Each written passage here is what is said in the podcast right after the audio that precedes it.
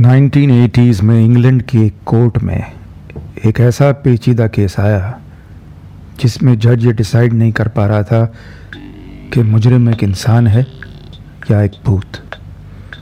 ये कहानी एक बिजनेसमैन विवेक मल्होत्रा और उसकी वाइफ जेनी मल्होत्रा की है।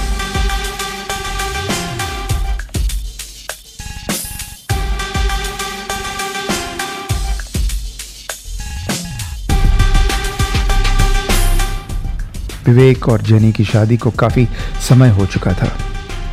और वो लोग हाल ही में इंग्लैंड शिफ्ट हुए थे।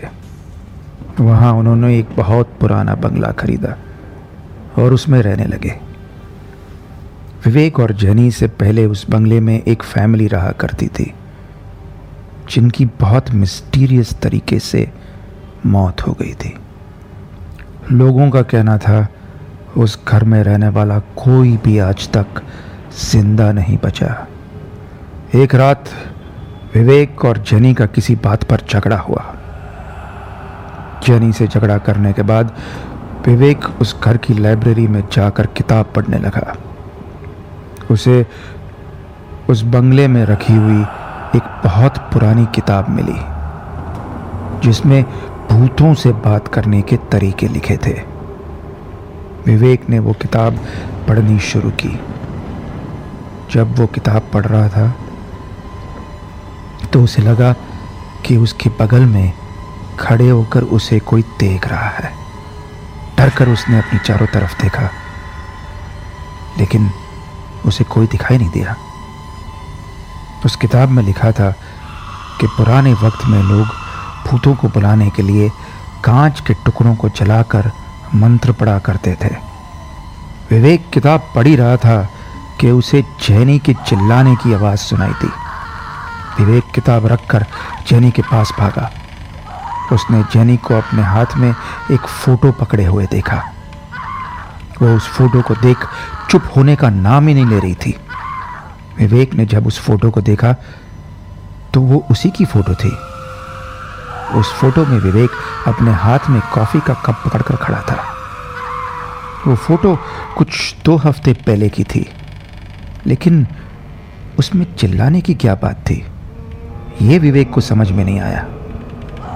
क्योंकि जेनी चुप नहीं हो रही थी, विवेक ने उसे नींद की गोलियाँ दी और सुला दिया। वो किताब पढ़ के विवेक थोड़ा घबराया हुआ था और अपने बंगले के चक्कर लगाने लगा। बंगले में घूमते वक्त वो बंगले के बेसमेंट में जा पहुँचा। ऐसा लग रहा था जैसे वहाँ पर काफ़ी समय पहले आग लग गई थी। जब वो बेसमेंट के कोने में पहुँचा तो वहाँ पर उसने कुछ चले हुए कांच के टुकड़े देखे। उसे देखने के बाद उसे कुछ अजीब सा लगने लगा और उसने वहाँ से निकलने के बारे में सोचा। जैसे ही वो मुड़ा, उसे पाँच लोगों की लाशें दिखाई दी, जो उसकी तरफ़ देख रही थी। वो लाशें पूरी तरह से जली हुई थी। अचानक से वो लाशें उठ खड़ी हुई और एक साथ चिल्लाकर बोलने लगी, भाग जाओ यहाँ से, हमारी गलतियों को मत दोहराओ, वो किसी को नहीं छोड़ेगी। विवेक ने डर के पूछा, तुम लोग किसके बारे में बात कर रहे हो? तभी सारी लाशें चुप हो गई।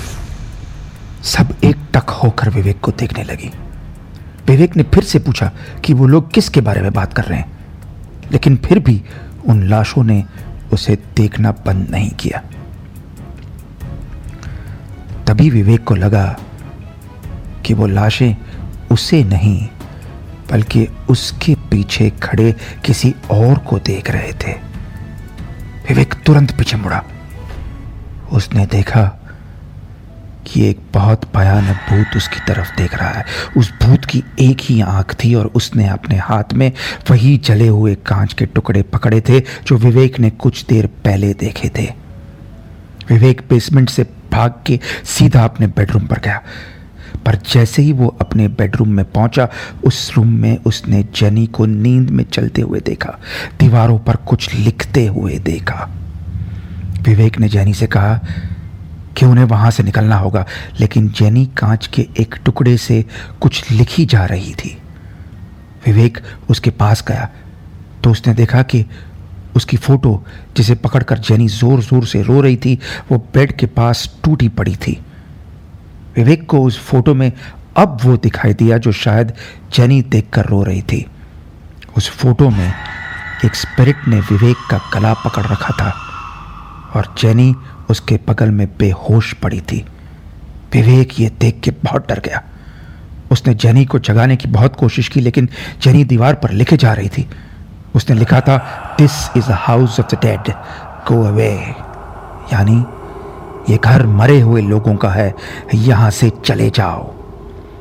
विवेक ने हिम्मत करके उसे उठाया और बंगले से बाहर भागने लगा। वो जैसे ही सीढ़ियों के पास पहुँचा उसे ऐसा लगा कि कोई उसका गला खोट रहा है। जनी विवेक के हाथ से छूट गई और सीढ़ियों से नीचे गिर गई। विवेक भी बेहोश हो गया। कुछ घंटों बाद जब उसे होश आया तो उसने देखा कि जेनी के सर पर बहुत भयानक चोट लगी थी। वो उसे हॉस्पिटल लेकर गया, लेकिन तब तक बहुत देर हो चुकी थी।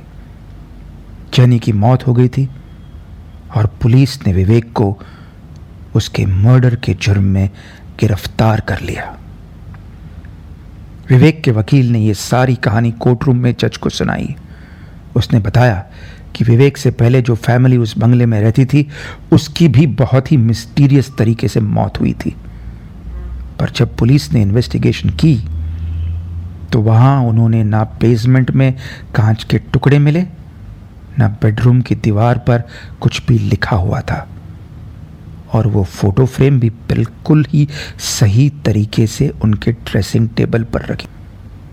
उन्हें मिली तो बस वो किताब, जिसमें भूतों से बात करने के तरीके लिखे थे। जज ने ये सब सुना तो उन्हें लगा कि विवेक की कोई मन ग्रंथ कहानी है ये।